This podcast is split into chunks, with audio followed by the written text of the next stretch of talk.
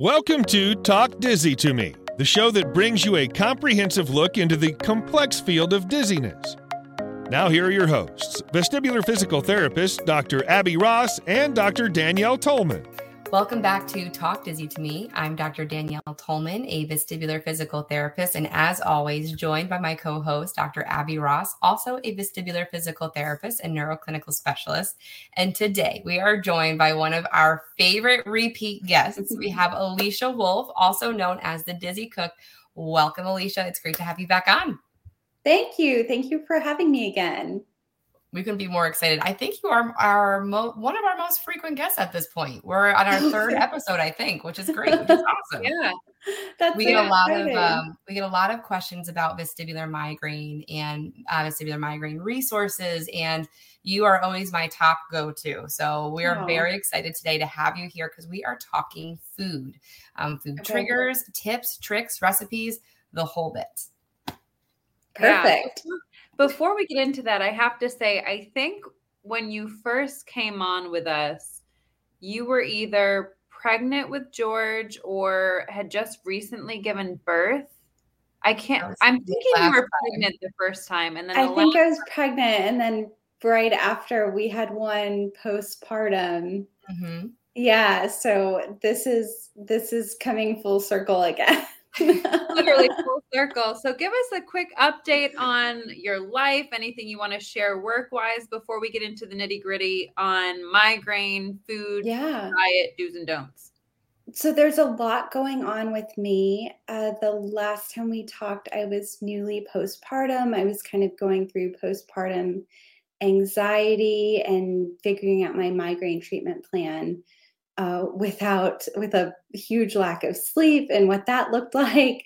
And then i got everything under control and we had expected to do another ivf transfer next year which would give me give me enough time to kind of let my brain relax and get everything under control.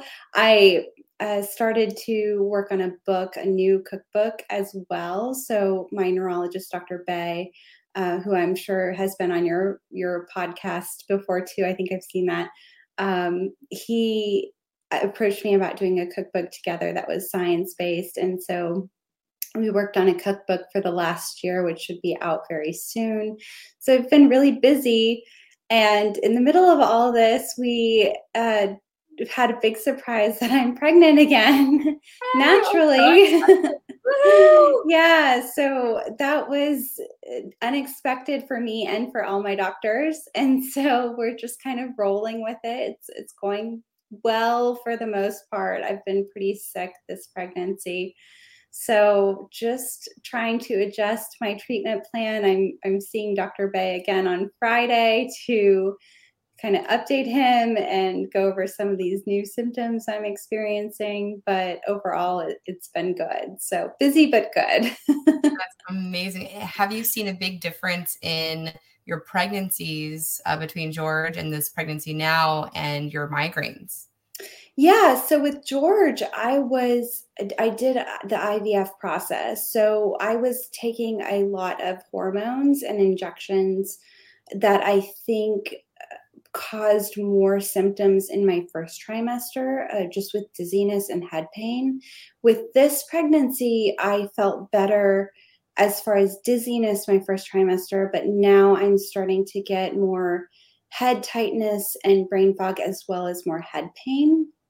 And I'm not sure if that's because with this pregnancy, I'm also dealing with hyperemesis gravidarum, which is extreme morning sickness. And I think I've seen this happen a lot in our community. And every time I ask my physicians, I was like, is there a connection with the vestibular community and this extreme morning sickness? And they're like, oh, no, I don't know but I have enough friends that this happens to to have support from them, which is nice. But I'm also kind of wondering if there's a vestibular connection there as well. So uh, nothing official from my physicians, but it is kind of curious. And so that's been a little bit more difficult to manage my hydration, especially because mm-hmm. hydration is so important to migraine um, as well as sleep and you know eating a varied diet. And when you're so sick, it's really hard to manage that. So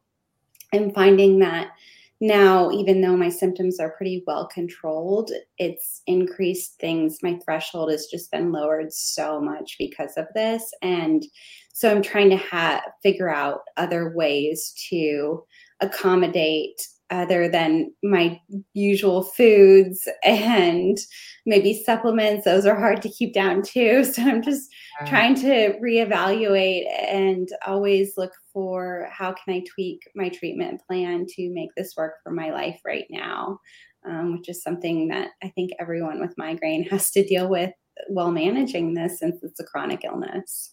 That's a really good point. Things progress and change and evolve and um, you know, it sounds like it's it's got to be this constant um, process of figuring out what the new normal is and what you know you're able to do in that instance and figure out what works for you in that moment in time. Yeah, I mean that's why having a good team is so important. You know, I I haven't seen my physician in two years, like officially. I've, I've talked to him on the phone or planning our book, but uh, I haven't actually had an appointment with him because I've been so well controlled. And they were like, hey, because all your meds are expired, we need you to like do another appointment. So that's sort of interesting for me to have to go back to as well. But you know, it, it happens and it's good to always have that relationship to keep up with those people who have helped you because when things come up, it's so much easier to take care of. Yeah, really good point. I love that sort of um, takeaway there that you want your team in place and you want to be prepared for when things change to call upon your team to help you through it. So, by the way, congratulations. I don't know if I Thank you. I know I said outside of the episode, but for everyone, congratulations. That's so exciting. Let's Thank you guys. Of course. Let's get into food and diet and everything surrounding what we're ingesting if we have vestibular migraine, what things to work um, look out for. So, first, what are some common food triggers? Maybe not necessarily personal to you, but we can go the personal route next. What do you hear from people in your community about issues when it comes to food? Yeah, so I think some of the most common food triggers that are talked about just with migraine diets in general. Um, oftentimes, you'll see aged meat and aged cheeses, and this is because of uh, an amino acid called tyramine that can build up in aged foods. Um, has been consistently reported over the years, and caffeine is another one that can help, but it can also be a trigger for some people, and you have to be kind of careful with it, especially in large amounts. Uh, chocolate seems to be a common one that can be either beneficial for some people or it can be a trigger for some people. Uh, some of the ones that aren't talked about as much, but I see pretty commonly, are actually bananas. So, especially ripe bananas tend to be one that I see pretty often in my community. Um, I'm not sure if this is because it's a trigger for myself as well, but a lot of nuts I, I hear quite a bit from other people. And that's kind of one of those surprising ones. And then citrus fruits tend to be here or there. I don't see them super commonly, but they do come up. Um, another one that's pretty common is MSG. So I know that it, MSG can be kind of controversial. Um, I think Whole 30 decided that they weren't going to eliminate it anymore. But for people with migraine specifically, it seems to be an issue uh, with causing more symptoms. Was it you that also said avocado or did I dream that? Yeah, avocado is one as well. When I first did a migraine elimination diet, I I love guacamole. Oh my gosh, as a Texan, I have to have my guacamole and it was one of those things that I reintroduced and it was causing me a low level of dizziness. But as my symptoms progressed and, and I got a little bit better, it was something I can tolerate very well now. So again, it's like it, the bright bananas. It seems to be, you know, we all eat our avocados when they're super soft. So it seems to be one of those things that as you know the brightness increases so does the tyramine and that can kind of be a trigger here or there for people um, another one that i forgot to mention is protein powders so that's one that i see a lot too and also one that was difficult for me to navigate uh, I had to try a few different types to really figure out what worked for me. And it's one that I see pretty commonly within the community as well. Hmm. Another one that was um, interesting to me that I've actually only looked into once I had heard this from my mom. She was saying that um, certain uh, drinks that have artificial sweeteners tend yeah. to heighten artificial her. sweeteners. Yeah, it's like so you think Yeah. you're doing good by doing a, a, a um, alternative type of uh, sweetener in your drink, but it seems to that could be a, a trigger as well. Yeah, I mean, honestly, it, it feels like so many foods that could be a trigger for people, and really it can. I mean, I've heard, you know, sometimes the migraine elimination diet has you avoid freshly baked bread because yeast. Um, they like they say that after 24 hours it's better tolerated, and I was like, this doesn't make any sense. Like, who would that be a trigger for? But I get messages about it all the time, so it's definitely worth testing. Obviously, these aren't going to be everyone's food triggers. It's just that's kind of why doing an elimination or doctors can encourage an elimination just to see if any of these things affect you. Because if they do, eliminating them can make a big change in your symptoms too. Mhm. And you know, it, it should be noted that you know we're talking about food triggers today, but there are a lot of other things out there and that might trigger people. Um, and there are some migraine uh, patients that don't get triggered by food at all. And it's you know different. You know, there's other things that contribute like sleep or stress and um, you know other triggers. But today we're we're covering foods, and it's just it's very interesting to see how different every single migraine patient is from each other if they do have food triggers. I had one person where we eliminated the wine, we eliminated cheese, we eliminated the HB, I mm. mean, everything. And we got to the point where he's like, there's nothing left to eliminate. I'm still dizzy. So I said, walk me through your day. And towards the end, we figured out he has avocado toast every morning. And it was just Oh. the avocados on his toast that was setting him off. It was mind blowing. Um, but yeah, everybody's different. Sometimes it's that simple. Like I, I, I had that eureka moment actually with uh, collagen protein powder because I was still getting a low level of dizziness in the morning. I was like, what could this be? Like I'm not doing caffeine. I'm not doing, and it it was that. And sometimes just making those little changes. I've seen I've seen people take the lemons out of their water, and that made a huge difference for them. So sometimes it's these little tweaks that you have to kind of figure out for yourself that can that can make a huge difference Yeah, trial and error, trial and yeah error. Yeah Um, a question that I get often, which I want your take from your own experience, is should I eliminate one thing at a time or should I eliminate everything that's recommended against and then add in one thing at a time to test it? What what route do you choose to go?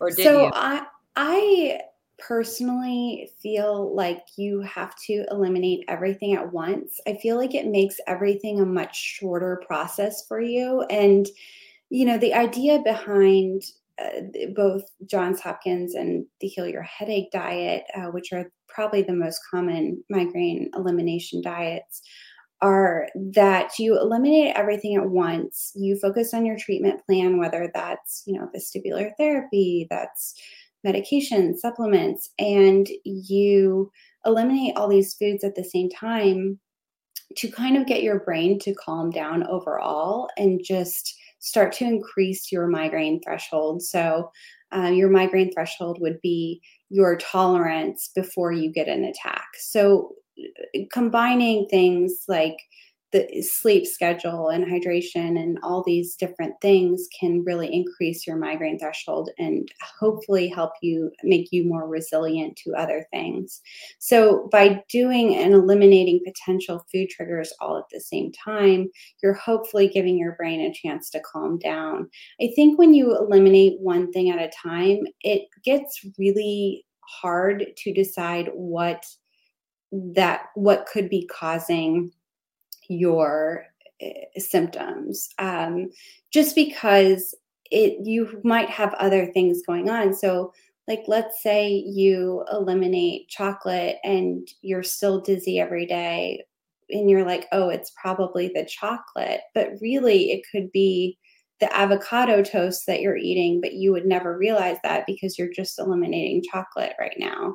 So that's where it can kind of get to be difficult to do one thing at a time. I've seen some people have success with it, and especially, you know, if you have a tendency to be overly restrictive with food, it can it can be maybe more helpful. But in that case, I would recommend just not doing an elimination diet and working with a dietitian specifically.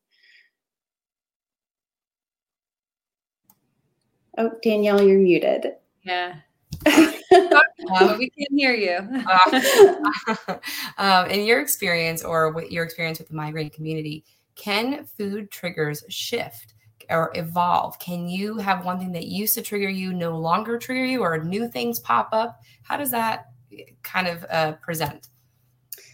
So, generally, what I see and what my experience has been is that as your migraine threshold gets raised and it consistently stays raised, you become less sensitive to some things that may have triggered you before. So I think I said this earlier like avocado used to be a really low level trigger for me. And then as I became more resilient to things and really had my medications and supplements and everything start to work together, my brain calmed down a lot uh, I was able to bring that back in. And so it's definitely worth retesting trigger foods that maybe used to cause you really bad symptoms over the course of time as you start to feel better and consistently stay feel better because stay feeling better because those types of things it can definitely shift and change as your threshold gets raised. There are some that just are consistently triggers. Like for me they're caffeine yogurt um, certain nuts I, I just can't do. I've been able to reintroduce a few nuts which is really exciting for me but other ones like walnuts i just can't do at all. So it's one of those things I like to test every so often just to make sure that I'm not consistently keeping foods out of my diet that I could be eating. That makes sense. Now, you are the queen of food and fortunately also the queen of migraine. But of this talk, it's a perfect combination. What are your go to recipes or favorites that you would recommend to our audience that are migraine friendly? Yeah, so I'll just go with some of my most popular ones that I see people make most often. I would say my number one recipe for people is the Boursin pasta. It's a really rich pasta, but it's super easy to make and it kind of is a great replacement for fettuccine alfredo, which is what I was going for when I created it. So I wanted like a fettuccine that was so creamy and hearty, but it didn't have that aged cheese to it. So that's kind of where my inspiration came from it. And people seem to really love it, even people without migraine. It's definitely one of those you want to like save for special occasions. I do have a, a way to lighten it up. So if you read through some of my recipe posts, it can give you tips on how to edit things. Uh, so that's kind of a tidbit I'd recommend for people. But that's a super popular one and people like to mix it up adding chicken to it or just leaving it vegetarian adding extra vegetables uh, so that one i highly recommend at least trying it once especially going into the fall or winter season. Uh, a, a, little lighter version are my chicken zucchini poppers which are still good for around this time of year. The zucchini is still decent Uh, that one is a low carb recipe, but people really love the dipping sauce with it. It's like a creamy cilantro sauce. And that one is great, especially if you have a lot of people in your family who, are, you know, are dairy free or gluten free. That that can kind of be a great recipe for that. Another one that my readers really like is the apricot slow cooker chicken. So that one is also on my website and it is kind of one of those dump and go recipes. So it tastes kind of like a sesame chicken, but all you have to do is throw everything in a crock pot. So if you're a really bad cook or if you have lots of kids and you're trying to get everyone out for school, like that's the perfect recipe to make for week weeknights. Um, as far as in my cookbook, people really love my enchiladas, and those are a little more involved. Um, they do have you making your own enchilada sauce, but you can actually make it in five minutes, which I don't think people realize. Like enchilada sauce is really easy to make with a lot of stuff you have on hand. So I kind of teach you how to do that in my cookbook. And you can stuff it with anything. Enchiladas, you can fill with vegetables and just do all vegetarian. You can do it with the ground turkey, ground beef, whatever your preference is. And so I really love how versatile those are they're very popular too. So those are just a few that I would recommend. Um, a lot of them can be frozen, like a lot of the soups on my website uh, are really great to freeze. I have a recipe for lazy lasagna that's really great frozen. Uh, I use that one a lot postpartum. And then I do have a recipe in my cookbook for mini meatloaves, and those are great to freeze as well. So, just kind of going through some of the things that I prepped for after I had George that were life saving. And they're so easy when you're going through a lot of migraine attacks. You know, you want something quick, or you're used to having frozen meals. If you can prep these things ahead, it's just like having frozen meals, but you'll feel a lot better after eating them. I'm getting hungry now because um, it's amazing. um, we'll, to, we'll definitely include links in our show notes to the recipes that you have on your website, and then also links to your cookbook because I own it. I love it. I cook from it. The enchiladas are excellent. Thank um, you. I mean, but I mean, one thing that you know I actually have in common with you now is like I have a baby, and I've noticed yeah. That my cooking habits have changed because time is of the essence at this point. Um, have you found that your um, approach to meal prep or cooking has changed since having George? Yes. so I always used to be like, oh, my recipes are so easy. And now I realize how complicated that is with a toddler who's like trying to jump off things constantly or plug your plug your blender into holes that it should not be plugged. So mm. yeah, it's it's been an interesting adjustment. I would say that I used to really love to do a main course and a side dish and have all the things. And now I just try to focus on one main thing. So, some recipes that are really good, actually, in the new cookbook, I do this well. I have a lot of like casserole bakes that, mm. that are pretty healthy. But uh, some of the things that work really well for me are kind of one pan dishes that include everything you need all in that that one dish or i've resorted a lot to focusing on the main meal whether that's air fryer salmon or some kind of salmon bowl and then i'll do frozen trader joe's rice that i can just microwave uh, along with like pre-made um, the coleslaw and I'll just toss that with a little bit of vinegar. And that way you have the side dishes, but the side dishes are easy. Even like frozen french fries, you know, as long as you're making your main course, like whether it's grilled chicken or whatever, you can kind of use the frozen um, sides to support you in that. so that's really how I've been cutting down my effort in the kitchen is relying on some migraine friendly side dishes that you can just microwave or keep in the freezer and that kind of fills out the full meal. That's really good advice. I will definitely yeah. have to start taking that to heart. Yeah. The, those frozen trader joe's rice packets are like life-saving. I've never tried those, but I am a big fan of Trader Joe's So Yeah. shout out to them. We're giving them some free marketing on Talk Dizzy to Me today. With that, this kind of leads us into another question. If I have vestibular migraine and I'm out shopping for some sides in the frozen aisle of Trader Joe's, what am I looking for in the ingredients? What should stand out to me like, "Mm, this might not be the best option? Yeah, so uh, the biggest thing that I tell people, even if they don't want to do a full elimination, is probably looking for the hidden MSG list because I do find that tends to affect most of us. And so cutting down on that is just good in general. Um, you know, a lot of people will say, oh, you have to understand all the ingredients in your label. And that's, I don't necessarily agree with that. I, I'm sure I've said it at some point, but I don't necessarily agree with that because I find that sometimes in labels they'll list out vitamins.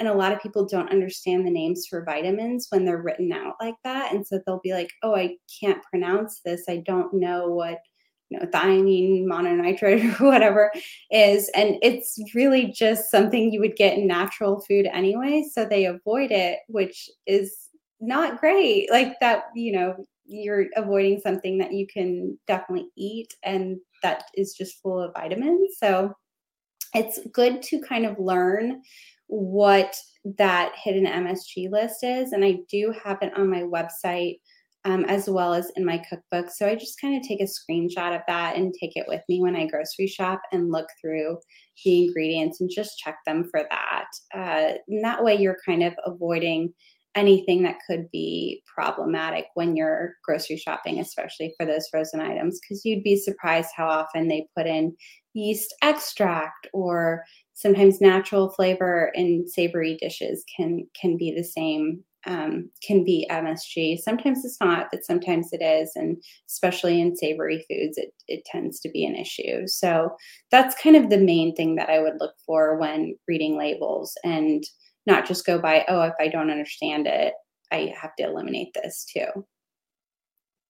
That comes with a lot of um, kind of uh, self education, right? Like this is something that has taken you years and years to kind of really understand and build up is there a good place for somebody to start? Like if you if somebody came to you and said i just got diagnosed with this. I think food's an issue.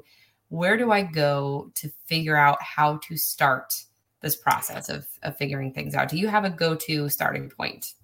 Yeah so i mean i have all of this information on my website. So i have a post called what is the heal your headache diet? and it kind of breaks down an elimination diet and what you should avoid but I also have another post called Foods Allowed, and I like for people to really, really look at that because once you read the elimination foods, you're like, oh my gosh, what can I eat?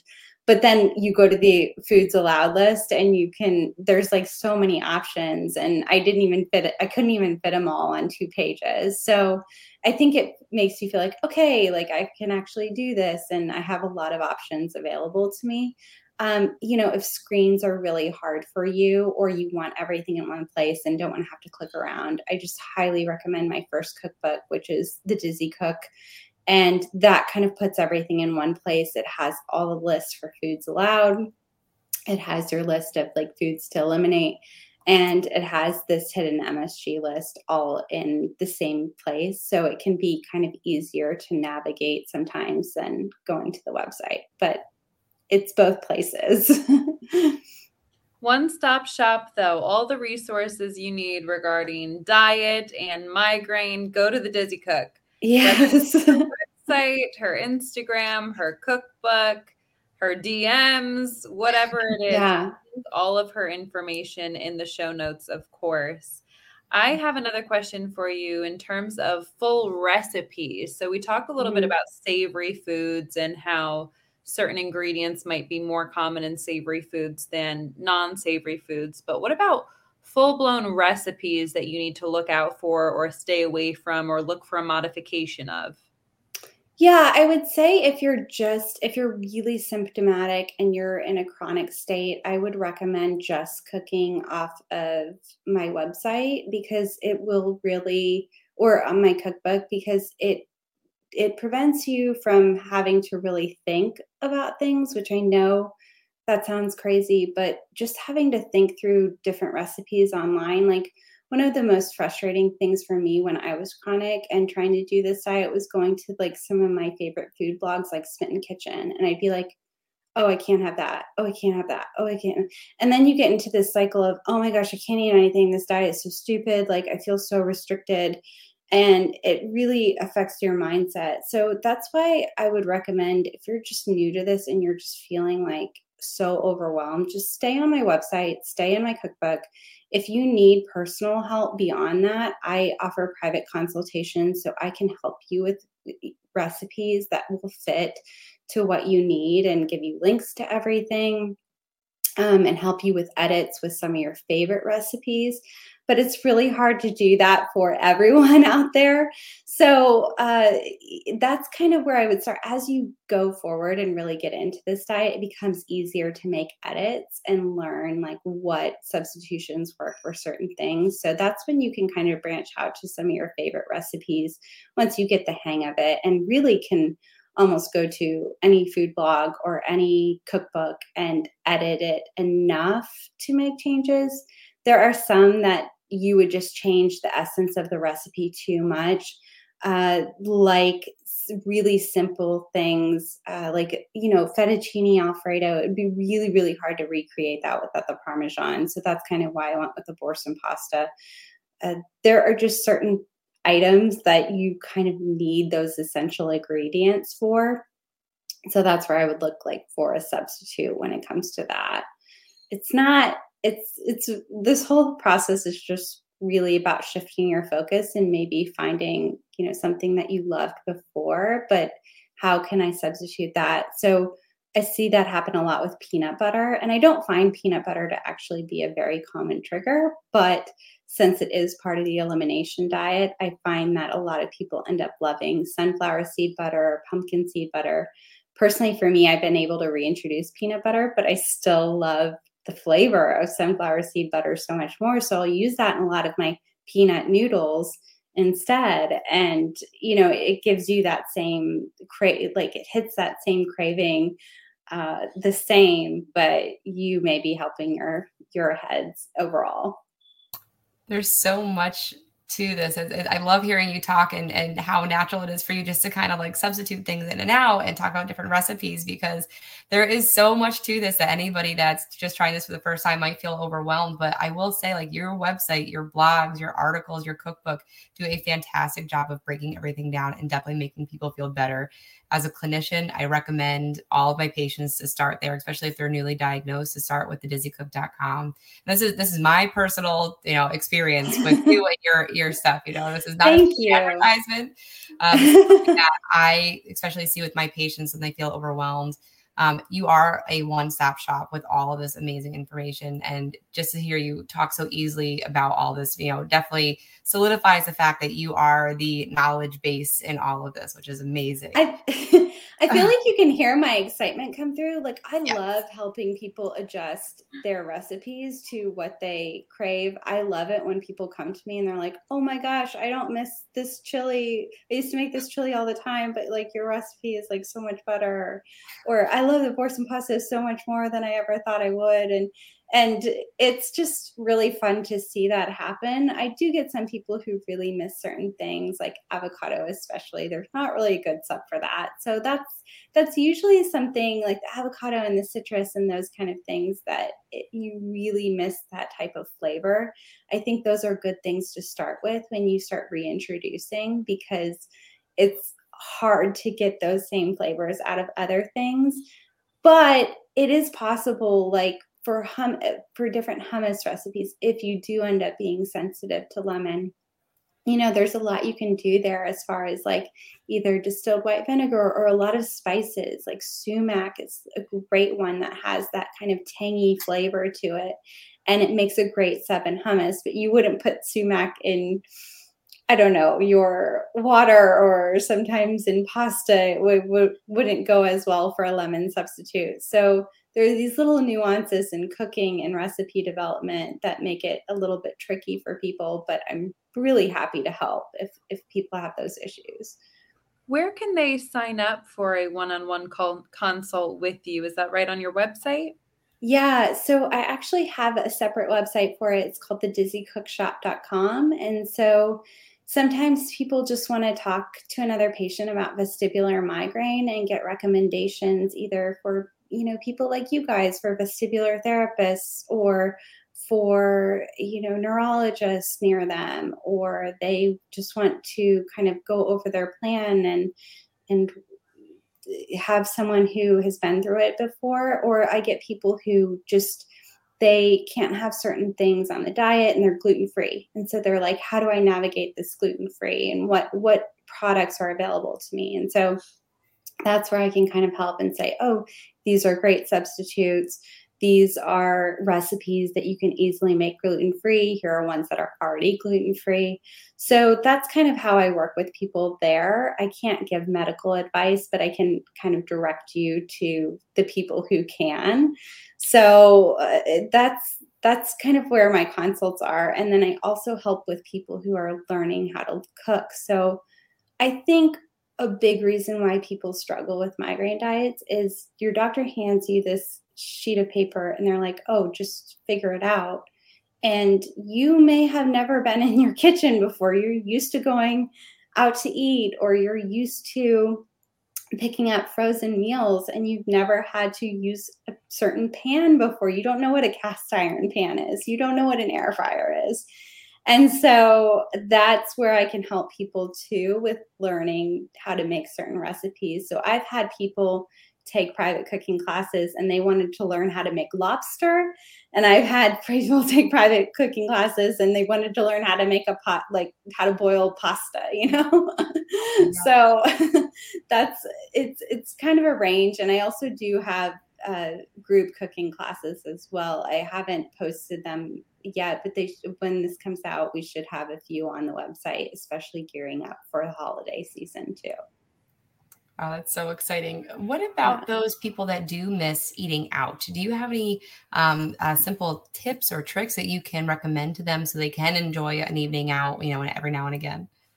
Yeah. So if you just go to my website and search eating out, or if you Google just Dizzy Cook eating out tips, um, the the I have a post that kind of gives a breakdown of a lot of fast food restaurants, but then also to what to order out if you're at local places. So it's really hard for if you have some local places like I wouldn't know the ingredients that they're using. So you kind of have to work with your waiters. So I give you some tips on how to navigate that and what tends to be more on the oh this is potentially less triggering and this could be a good fit for for your meals when eating out versus you know don't order the the recipe with all the sauces and all the things that have a lot of you, you it's harder to figure out what's exactly in them so that post is on the website. And I also give a few tips in my cookbook too, but I would say that post on the website can be really helpful and has places like Chipotle is a great place that is very, very clear on their ingredients. So that's one that I like to recommend a lot to people. Burgers are also a really great place to start because most of the time, most of the time, people aren't filling them with a lot of things. So uh, you can get a plain burger on a bun, and you can get uh, you can sometimes people bring their own sauces from home or whatever to jazz it up, but generally I find that those are pretty well tolerated when you're going out to eat too. Alicia, you're such an awesome resource for this community and beyond because I don't necessarily suffer from migraines, but hearing some of your tips and tricks and following some of your recipes amazing. So thank you so much for joining us again on the show. Audience, check out and look out for her cookbook, her new cookbook, her new classes coming up by the time this airs. Both of those should be available for purchase. And we'll share anything else that could be valuable to our listeners in the show notes, like I mentioned before. Thank you so much for joining us on the show today, and we look forward to next time. Thank you so much for having me. It was really nice to be here and I hope to be back next year. I think you can count on that. We greatly value your time and your expertise. So thank you again. Thank you guys. Thank you, listeners. Bye bye. If you're interested in finding us on social media or the web, you can visit www.vestibular.today for more resources, including testing, treatment, and educational videos, blogs, continuing education classes, and resources including clinic equipment recommendations, suggested tests, and BPPV treatment charts. Search Vestibular Today and Balancing Act Rehab on all social media platforms, including Facebook, Instagram, Twitter, and YouTube. Also, be sure to check out Balancing Act Rehab at www.balancingactrehab.com, especially if you think you would benefit from vestibular therapy. We are your girls. The information on this podcast is not intended to replace the care provided by your qualified health professional or to be a substitute for professional medical advice, diagnosis, or treatment. Always seek the advice of your physician or other qualified health provider with any questions you may have regarding a medical condition. Never disregard professional medical advice or delay in seeking it because of something you have heard on Talk Dizzy to Me. Please contact us at Balancing Act Rehab if you think you could benefit from vestibular therapy.